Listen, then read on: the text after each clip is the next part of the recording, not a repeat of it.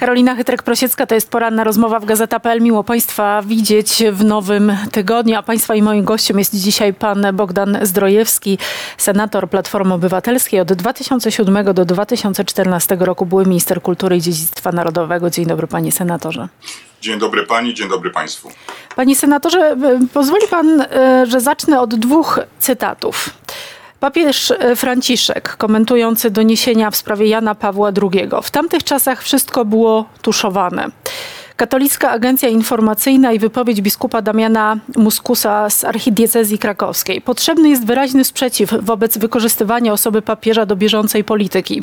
Należałoby również zaniechać ocierających się o naiwność działań podejmowanych rzekomo w imię obrony świętości papieża, ani trzymanie w dłoni obrazka z jego wizerunkiem, ani wieszanie go na ścianach instytucji publicznych nie odmieni oblicza tej ziemi. Czy pana zdaniem odmieni jednak postawę, te słowa, czy odmienią jednak postawę części sceny politycznej, biorąc pod uwagę, że już pojawiają się informacje, że wybory e, parlamentarne mogą być zarządzone w okolicach właśnie Dnia Papieskiego, czy jednak papież będzie motywem tej nadchodzącej kampanii? Po części już jest. Ja uważam, że kampania zaczyna się pierwszy dzień po wyborach i trwa do wyborów, więc e, mój pogląd w tej materii jest e, jednoznaczny. E, PiS wbrew okolicznościom nieżyjącemu papieżowi Janowi Pawłowi II próbuje pośmiertnie wręczyć legitymację partyjną. Czyni to niezwykle nieudolnie, ale dla części elektoratu skutecznie. Mm, wręczył tą legitymację partyjną pośmiertnie także Witoldowi Pileckiemu, Czyni to od kilku lat wobec rozmaitych osób, postaci, bohaterów, czasem prawdziwych, czasem nieprawdziwych. Mnie to martwi, dlatego że to jest kolejny element podziału polskiego narodu i to podziału, który będzie latami zasypywany e, z naprawdę z ciężkim wysiłkiem i z ogromnymi też efektami ubocznymi. To, to jest dramat. Ale czy pan naprawdę uważa, że yy, ta sytuacja yy, związana z historią Jana Pawła II może wpłynąć na przebieg y, kampanii wyborczej, a być może nawet na wynik wyborów, bo pojawiają się takie informacje? Nie uważam, że przesądzi to o wynikach wyborów. Uważam, że to będzie jeden z elementów i to e, raczej drugorzędny. Ale po co PiSowi w tej chwili Jan Paweł II i jego obrona? Po to, żeby zmobilizować e, własny elektorat ten elektorat, który na skutek tych ogromnej ilości informacji o nepotyzmie, o kradzieży, e, Villa Plus, o niegospodarności, braku środków europejskich, te, tego, co się dzieje w wymiarze sprawiedliwości, że jednak pewna część elektoratu, patrząc także na politykę deekologiczną, e, zaczyna mieć wątpliwości i ona nie pójdzie na, zagłosować na platformę, ale ona może zostać w domu. I według mojej oceny ten wizerunek Jana Pawła II jest po to, aby także ten elektorat, krótko mówiąc, w domu nie pozostał, tylko wrażliwy na pamięć, na sentyment, na także tą stronę emocjonalną, poszedł i w obronie Jana Pawła II, w obronie Kościoła e, zagłosował na PiS. A ma pan poczucie, że te same intencje przyświecały PSL-owi? Czy jest pan rozczarowany tą postawą e, PSL-u, który też zareagował tak stosunkowo emocjonalnie, ale jednocześnie gdzieś z boku zostawiając ofiary w całej tej e, historii? Ja uważam, że wystąpienie Władysława Kośniaka-Kamysza było trafne, celne i właściwe. Patrząc z punktu widzenia przede wszystkim interesów tej partii, a także tego elektoratu, który on reprezentuje. Natomiast przypomnę, bo to bardzo istotne, otóż Władysław Kośniak-Kamysz nie pozostawił ofiary z boku. On jednak uczynił z nich e, e, niezwykle istotny element swojego wystąpienia, więc mieliśmy tutaj do czynienia z pewnego rodzaju może nie równowagą, ale z pewną tezą, która na tym etapie, według mojej oceny, w przypadku PSL-u jest jak najbardziej właściwa. Poczekajmy na badania naukowców, oddajmy to fachowcom, oddajmy to ekspertom, niech oni zbadają, prześwietlą wszystkie te archiwa, wypowiedzą się, my się do tego ustosunkujemy. Krótko mówiąc, Władysław Kośniak-Kamysz słusznie umknął. E, komentowania i to takiego bieżącego komentowania e, jednego z e, reportaży, w tym wypadku TVN. No właśnie, skoro e, jesteśmy mm, przy dostrzeganiu jednak e, osób e, słabszych, to czy nie zabrakło panu w całej tej dyskusji, gdzie wynoszono jednak na, na pierwszy plan naukę Jana Pawła II i ochronę osób słabszych, zauważenia w całej tej historii osób niepełnosprawnych, które, przepraszam za ten kolokwializm, protestują za ścianą po to, żeby lepiej żyć? Ja mam, zastanawiam mnie to, dlaczego w tym kontekście nie rozpatrywano też e, trochę tej historii. Sejmem rządzi e, nie tylko większość z opozycją, która powinna mieć tam ważny głos, ale rządzi przede wszystkim marszałek, pani marszałek Witek i ona decyduje o tym, jak to wszystko wygląda. Wygląda to kuriozalnie. To nie jest już miejsce, adres e, polskiej demokracji, debaty politycznej, tylko to jest miejsce popisów, popisów jednej strony, strony rządowej i to popisów przeważnie żenujących. Przekazy także z tego e, miejsca, z Sejmu, z naszego parlamentu e, w telewizji rządowej wygląda również kuriozalne. Proszę sobie wyobrazić, że jedyny przekaz, jaki z tej debaty poszedł, to ile pamiętam posła Suskiego. Nie pokazano ani Kośniaka Kamysza, ani nikogo innego. Mm, e, jeżeli pokażą, to wyrwane z kontekstu po to, żeby tym się posłużyć, manipulować. Natomiast jedna rzecz ważna a propos tego, co pani powiedziała.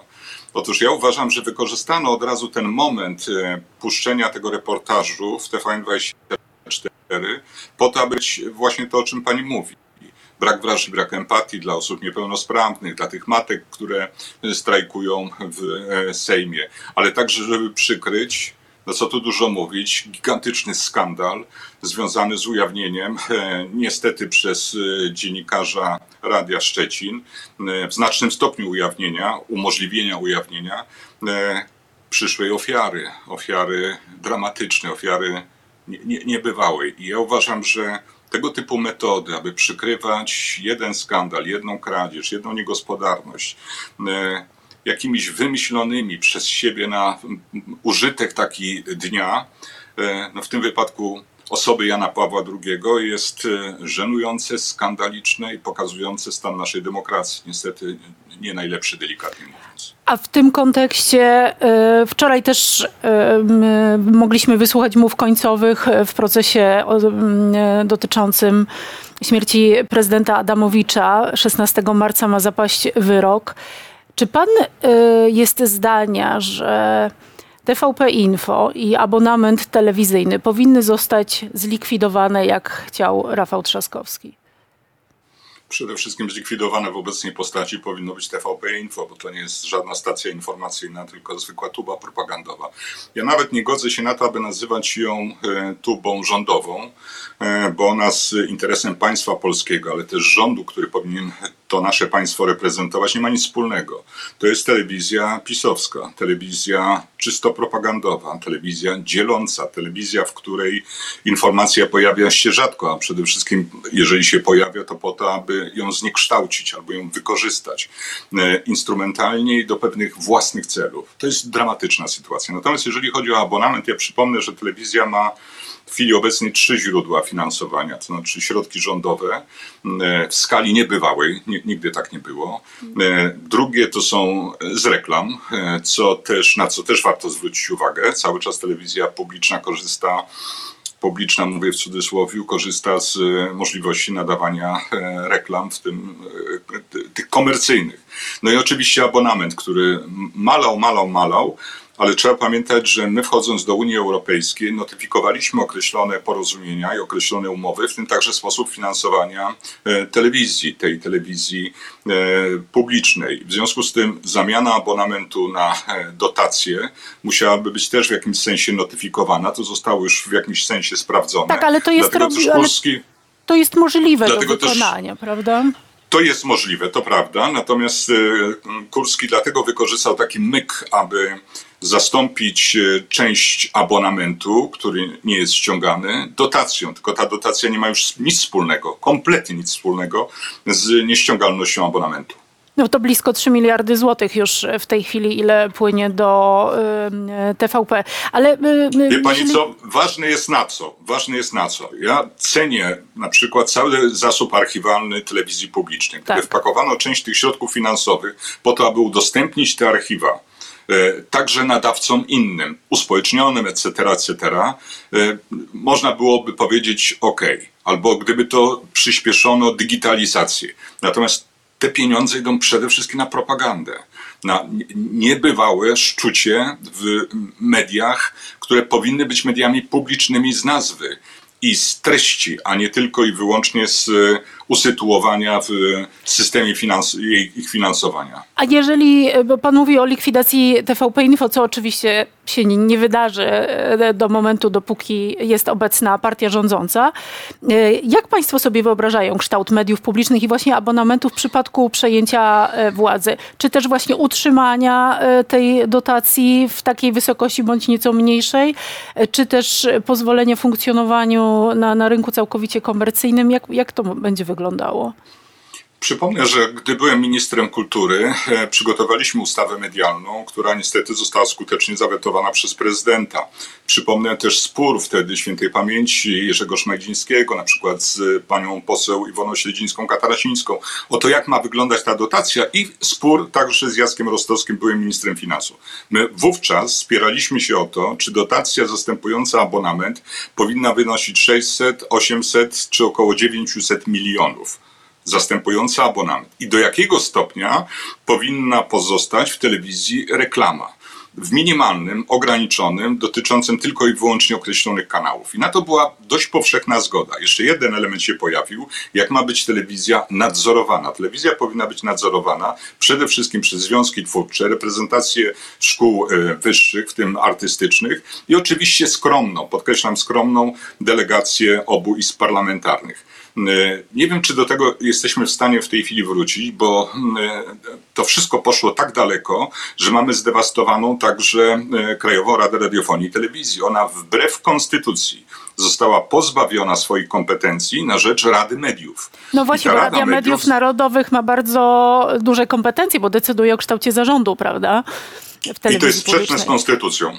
To jest ewidentnie sprzeczne z konstytucją, więc w pierwszej kolejności trzeba było przywrócić ład konstytucyjny dotyczący mediów publicznych, potem zająć się tą spółką Skarbu Państwa. Ja uważam, że likwidacja spółki Skarbu Państwa pod nazwą Telewizja Publiczna nie wchodzi w rachubę z Polskim Radiem. Z różnych zresztą powodów nie chcę wchodzić w detale, bo to na dłuższą rozmowę. Ale generalnie rzecz biorąc, reforma mediów publicznych czeka nas bez wątpienia po to, aby wrócić do standardów dziennikarstwa, jakie obowiązywały wcześniej, bo te, które obserwujemy dziś, nie mają nic wspólnego z żadnymi podrebi ale to rozumiem, że Państwo będą chcieli zlikwidować TVP Info w tej formule i powołać się na nowo, y, no bo inaczej sobie tego nie wyobrażam, choć nie wiem, co na to Rada Mediów Narodowych. Czy Państwo w ogóle o tym rozmawiają? Bo pada dużo takich właśnie deklaracji, jest ustawa, e, propozycja ustawy Rafała Trzaskowskiego, ale jak to ma w praktyce wszystko wyglądać? To, to, będzie, to będzie rewolucja. To nie to, to będzie rewolucja, która w części odbędzie się natychmiast, a w części niestety na raty. Trzeba pamiętać, e, że de facto nie mamy Trybunału Konstytucyjnego, ten, który jest, jest jakimś tworem złożonym z dublerów, e, z przewodniczącą, która nie ma mandatu do tego, aby tę funkcję pełnić. Mamy prezydenta, który jest e, wrogi obozowi opozycji, więc to nie będzie łatwa sprawa, ale bez wątpienia trzeba likwidować w pierwszej kolejności byty pozakonstytucyjne, niezgodne z konstytucją, czyli przywracać ład konstytucyjny. E, ja bym zaczął od likwidacji Rady Mediów i przywrócenia kompetencji Krajowej Radzie, ale przy tej okazji też podjął decyzje, które natychmiast zamkną ten bardzo dramatyczny, bardzo smutny czas funkcjonowania TVP Info. Panie senatorze, czy pan jest jedną z osób, która pracuje nad programem e, Platformy Obywatelskiej albo szerzej opozycji? Nie, nie jestem w składzie e, tego zespołu, natomiast e, bardzo dużo prac wykonuję takich też teoretycznych, ale nie tylko, jeżeli chodzi o programy związane z e, oświatą jak i również zajmuję się kilkoma innymi tematami, które wynikają z faktu, że no przede wszystkim byłem ministrem kultury. Bardzo mi zależy na tym, aby Polska była pozbawiona przede wszystkim cenzury, która pojawia się jako autocenzura w chwili obecnej. No, mamy upolitycznione państwo prawie na każdym szczeblu i to jest przedmiotem mojego zainteresowania. A czy w takim razie ma pan zmapowane, y, podobnie jak y, we wspomnianym NCBR-ze i Ministerstwie Edukacji, wszystkie dotacje w ramach y, Ministerstwa Kultury i podległych jednostek? Czy, czy zna pan dzisiaj skalę tego, co się dzieje i czy można to porównać rzeczywiście do Willi Plus, czy można to porównać do historii związanych z NCBR-em? Można to porównać. Bez wątpienia w Ministerstwie Kultury mamy kryteria polityczne, które zdominowały całą politykę grantową. No mamy środki wydawane przede wszystkim na przeszłość i to przeszłość bardzo często manipulowaną, czyli te wydarzenia, które mają charakter historyczny. Po części one są prawdziwe, po części autentyczne, po części nie. Mamy niestety także e, liczne przykłady niegospodarności. E, ja się bardzo martwię tym, co się dzieje z Muzeum Historii Polski, bo to muzeum powinno już dawno powstać. Przypomnę, lokalizacja została jeszcze e, no, zrealizowana, zamknięta, de facto przesądzona w 2014-2015 roku. Muzeum miało kosztować najpierw 270, potem 300 milionów, potem 400, potem 600, 700. No już wiadomo, że przekroczyło miliard i cały czas go nie ma. Martwimy się także polityką grantową, w której po pierwsze przesuwane są terminy, po drugie stosuje się kryteria polityczne, po trzecie eliminowane są podmioty, które mm, krótko mówiąc w taki czy inny sposób wyrażają pewien dystans, już nie mówię niechęć, ale pewien dystans do ekipy rządowej. E, mamy wspieranie samorządów terytorialnych, gdzie e, rządzi PiS, a tam, gdzie mamy przedstawicieli albo bezpartyjnych, albo y, Platformy Obywatelskiej, tam tych dotacji jest e, niewiele. Niestety także martwi mnie sytuacja szkół artystycznych. Jestem akurat przewodniczącym Rady Akademii Muzycznej. Muszę powiedzieć, że e, przesuwane są decyzje dotyczące budżetów. Mamy bardzo kiepską sytuację młodych pracowników nauki w szkołach artystycznych. Mamy też kurioza. Ja zobaczyłem kalendarz ministerstwa na 2023 rok i zobaczyłem tam na pierwszy rzut oka 40 inwestycji, które rozpoczęłem, niektóre zakończyłem, a one są podpisane jako te, które rozpoczęte zostały w 2016 roku, więc mamy do czynienia też z taką manipulacją, czasami kłamstwami, oszustami, oszustwami naciąganiem. No, to, na, na, to się wszystko przykro patrzy, e, ale tu nie ma ofiar. No, tylko czy Pana zdaniem ktoś poniesie konsekwencje tych wszystkich e, zdarzeń? E, oczywiście, Ważne jeżeli jest stopniowanie. Będą... No właśnie. Ważne jest stopniowanie. Ja uważam, że gdybyśmy chcieli zająć się wszystkimi przypadkami łamania prawa, niegospodarności, zabrakłoby prokuratorów w Polsce. Skala, muszę powiedzieć, tego, co się dzieje w państwie polskim, jeżeli chodzi o nieprawidłowości, jest niebywała. W związku z tym takim trudnym zadaniem będzie ustalenie hierarchii. Kto w pierwszej kolejności powinien ponosić odpowiedzialność, za jakie czyny, według mojej oceny przede wszystkim te, które są druzgocące z punktu widzenia kondycji państwa. Także tam, gdzie się pojawiają, e, krótko mówiąc, ofiary, ofiary fizyczne, autentyczne, nie e, symboliczne, e, to powinno być w pierwszej kolejności. Natomiast od razu powiem też, e, ja jestem wielkim zwolennikiem, aby te postaci, które są najważniejsze z punktu widzenia e, zdruzgotania państwa polskiego, stanęły przed Trybunałem Stanu i to szybko, sprawnie i skutecznie, a nie jak to było w 2014-2015 roku. A kogo ma pan na myśli? Ja nie będę wymieniać e, nazwisk, to nie jest moje zadanie. Uważam natomiast, że to powinna być zgoda opozycji. E, tam są różni faworyci, od razu powiem do tego, aby rozpocząć te postępowania.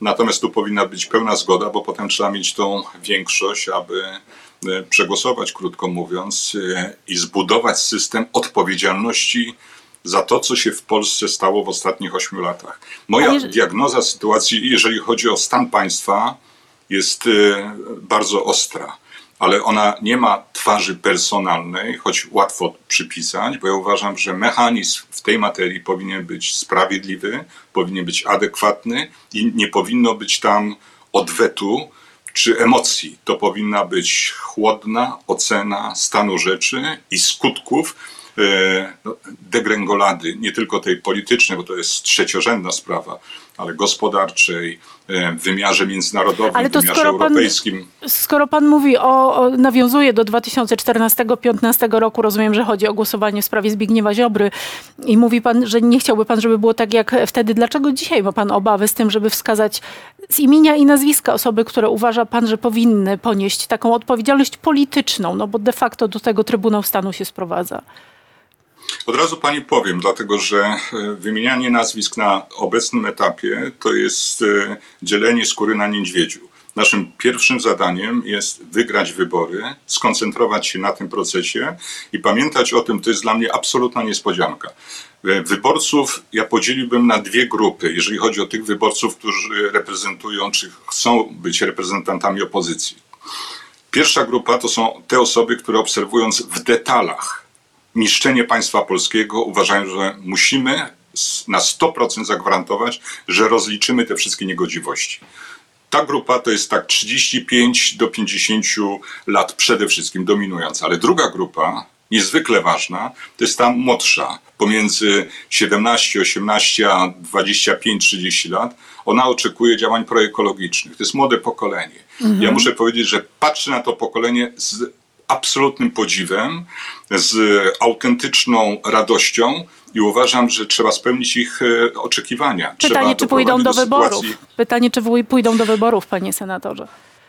Ja z nimi to, rozmawiam jak dosyć często. scena polityczna. Mhm. Tak, ja rozmawiam z nimi dosyć często, ostatnio na takim dużym czacie. Była to bardzo ciekawa rozmowa i muszę powiedzieć, że mają ochotę pójść, są przekonani, że to są bardzo ważne wybory, ale oczekują od nas, od opozycji, przede wszystkim od koalicji obywatelskiej, ale także od y, PSL-u, od y, y, także Nowej Lewicy, że zagwarantujemy powrót energii odnawialnej, e, że zagwarantujemy także inną politykę e, w zakresie e, wysypisk śmieci, utylizacji, ale także zablokujemy sprowadzanie tych śmieci w gigantycznych ilościach z zagranicy, że doprowadzimy także, co było dla mnie ciekawym postulatem, do zwiększenia ilości czasu poświęcanego ekologii w szkołach. Bardzo to ważne, bo to dzieci uczą w tej chwili Bardzo rodziców ciekawa inicjatywa. tych tak, aktywności, ale też muszę powiedzieć, że ze zdumieniem patrzę nie tylko na panią kurator e, Nowak, jeżeli chodzi o jej wypowiedzi, teraz a propos portretów papieża,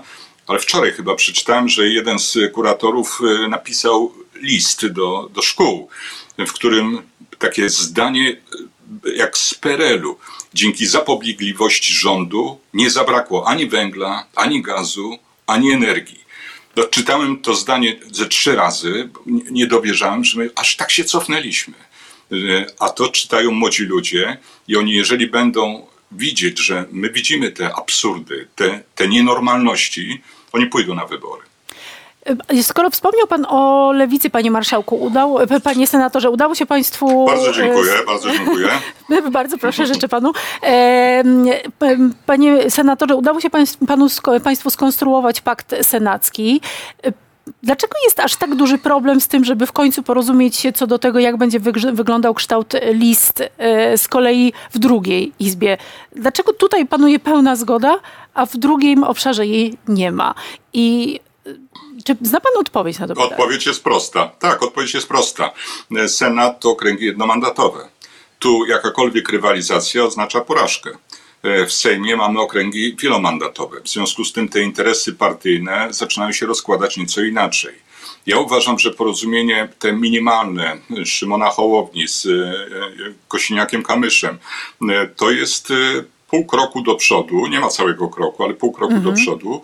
Natomiast ja wielokrotnie powtarzałem, że jestem oczywiście zwolennikiem jednej listy, ale także dziennikarzom, którzy są takimi ortodoksyjnymi zwolennikami jednej listy, mówię jeszcze jedną rzecz, że równie ważna jest wiarygodność tych list. Tej wiarygodności nie udało się zbudować w wyborach do Parlamentu Europejskiego. Przerżnęliśmy je, chociaż to były wybory nie do przegrania, przegraliśmy je. W związku z tym zwracam uwagę, elektorat y, to jest, y, to nie, jest głupia grupa. Ona chce mieć pewien komfort, być może chce mieć także wybór i zdecydowałaby się na poparcie listy, jednej listy całej opozycji, pod warunkiem, że ta lista byłaby w 100% wiarygodna i każdy znalazłby na tej liście własnego dobrego reprezentanta. A to nie jest łatwe.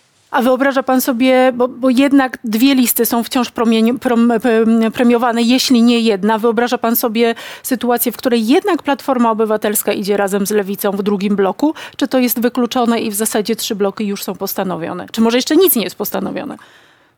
Y, Jeszcze nic nie jest postanowione, oprócz tego paktu senackiego, z którego należy się cieszyć. Tak, tak. Natomiast y, ja uważam, że lewica zmarnowała swój czas. Ona miała taki nadzwyczajny moment, y, gdzie wrażliwość w kierunku lewej była na bardzo wysokim poziomie i oczekiwania empatii e, były bardzo wysokie.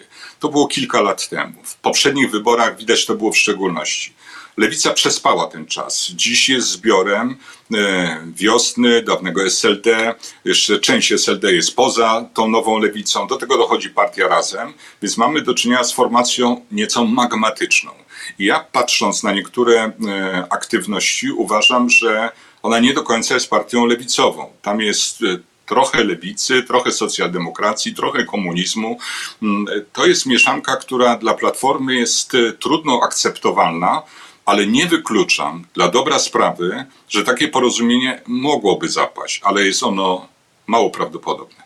A jak panu się podoba, bo wspomniał pan, że to jest dobry krok porozumienie Szymona Hołowni, Władysława Kosiniaka-Kamysza. Jak panu się podoba pomysł referendum w sprawie aborcji, które y, zostało ogłoszone jako top 3 priorytetów na pierwsze 100 dni rządzenia? Mnie się nie podoba. W tej materii mam, mam pogląd jednoznaczny. Powinniśmy zliberalizować tą ustawę. Do jakiego stopnia wolę, żeby się wypowiadali ci, którzy się na tym naprawdę znają, a przede wszystkim uszanować postęp medycyny, badań prenatalnych. Natomiast powiem a propos e, pomysłu Szymona Hołowni i Władysława Kosiniaka-Kamysza. Oni mają prawo do takich pomysłów. My mamy prawo na to się nie zgadzać, mówić e, kompletnie, e, że mamy kompletnie inne zdanie w tej materii. Natomiast argumenty, które padają za, jak i przeciw referendum, według mojej oceny są niezwykle spłaszczone. Byłbym absolutnym przeciwnikiem referendum. Wydaje się, że nasza wiedza w chwili obecnej, zarówno dotycząca aspektów medycznych, oczekiwań, świadomości, zwłaszcza tego najmłodszego pokolenia, bo nie emerytów, jest na tyle precyzyjna i na tyle wysoka, że wiadomo, że nie ma powrotu do kompromisu aborcyjnego, bo on już przestał być kompromisem. Ja też wielokrotnie mówiłem, że byłem przekonany, że ten kompromis aborcyjny zerwie lewica, a kompromis aborcyjny zerwała prawica, Prawica. na swoje, według moje. Na, to, jest abs, to jest kompletny absurd, no ale tak wygląda polityka w Polsce w chwili obecnej. Zerwała ten kompromis. On by trwał prawdopodobnie, gdyby nie był zerwany Tak. z rozmaitymi skutkami, niedobrymi skutkami ubocznymi, pewnie by trwał. E, Natomiast w chwili obecnej nie ma powrotu do kompromisu aborcyjnego. Trzeba naprawdę uwzględnić wszyscy, cały postęp cywilizacyjny, a zwłaszcza medyczny, i zwrócić uwagę na to, że szacunek wobec kobiet to nie są słowa, ale to są także określone czyny i decyzje polityczne. Panie senatorze, podsumowując całą naszą rozmowę i słuchając e, to, jak, jak pan ocenia dzisiaj stan państwa, czy mają państwo takie poczucie trochę bezsilności jako, jako opozycja wobec tego, co dzisiaj się dzieje po stronie rządzącej, co wynikało z pana oceny? Tak, e, ja, mam, ja przynajmniej mam poczucie, czasami bezsilności. Przychodzę, byłem w Pabianicach, byłem w Sieradzu, byłem w e, em, Kwidzyniu i na każdym spotkaniu przynajmniej jedna osoba mówi, ale wie pan, nas nie ma tak dużo na tym spotkaniu, bo sąsiedzi, znajomi się boją. Boją się utraty pracy, boją się, że ktoś się dowie, że byli na jakimś spotkaniu, że będą szykanowani, że nie dostaną premii. To, to pokazuje, to jest świetny barometr, w jakim pań, sytuacji państwo się w chwili obecnej znajduje. Ono zostało upartyjnione do granic absurdów. Spotkałem na lotnisku y, pana w takim wieku zaawansowanym, pracuje w jednej ze spółek Skarbu Państwa i mówi, że brakuje mu do emerytury 3-4 lat, ale on marzy o tym, żeby opozycja wreszcie przejęła y, władzę, bo to, co się w tej spółce dzieje, to woła o pomstę do nieba. A przejmie I władzę? muszę powiedzieć, przejmie. Tak, uważam, że. A skonstruuje ja wierzę w- na tyle silny rząd, żeby mógł rządzić twardą ręką w rozumieniu decyzji oczywiście.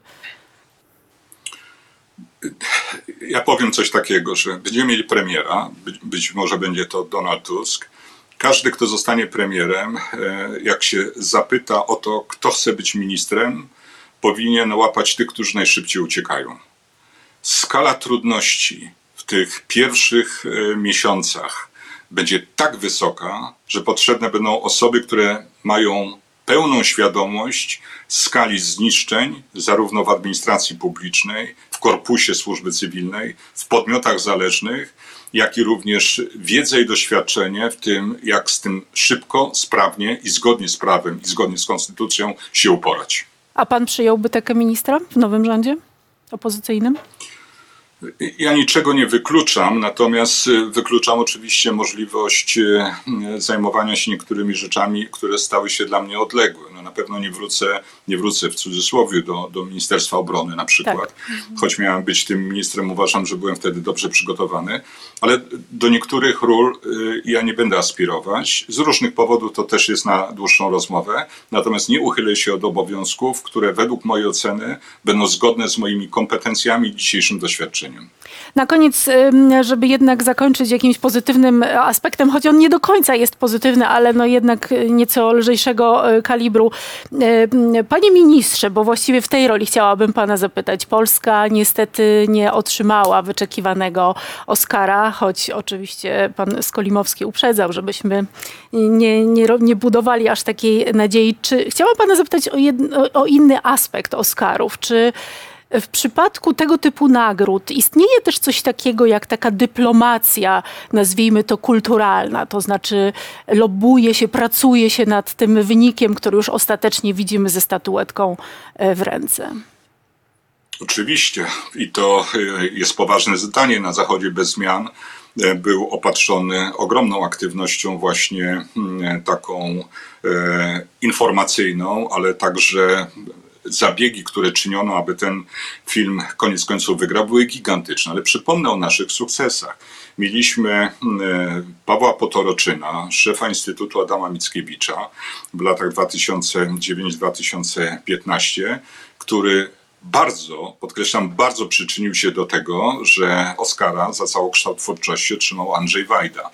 On był wtedy konsulem, wykonywał ogromną pracę na rzecz e, właśnie promocji Andrzeja Wajdy. Nie była to skala trudności nie wiadomo jaka, bo Andrzej Wajda jest e, to e, genialny, wielki twórca, ale po to, żeby to potwierdzić, żeby z rąk e, Jane Fondy odebrał tego Oscara, pamiętamy te obrazki, trzeba było wykonać ogromną pracę dyplomatyczną.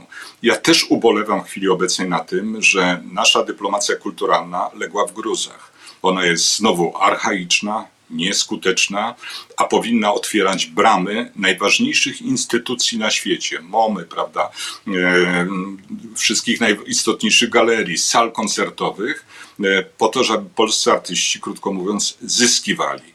E, Niestety dyplomacja nasza, tak jak powiedziałem, znowu jest archaiczna, oparta na przesłankach przede wszystkim historycznych. To się słabo, kró- krótko mówiąc, komponuje z oczekiwaniami, zwłaszcza młodszego pokolenia za granicą e, i nad tym także ubolewam. Bardzo panu dziękuję za rozmowę. Bogdan Zdrojewski, Platforma Obywatelska, dziś senator, wcześniej były minister kultury i dziedzictwa narodowego, był państwa i moim gościem e, i zdradził też e, odrobinę tajemnicy, jak wygląda ta walka o Oscary e, za sceną. Bardzo dziękuję panie senatorze za Dziękuję wizytę i studiu. serdecznie pozdrawiamy oczywiście pana Skolimowskiego. To jest wielki, Tak jest. wielki reżyser o wielu, wielu talentach. Ukłony dla niego za tego osiołka. Absolutnie cudowny film. Dziękujemy. Polecamy państwu. Dziękujemy i życzymy dobrego dnia. Do zobaczenia.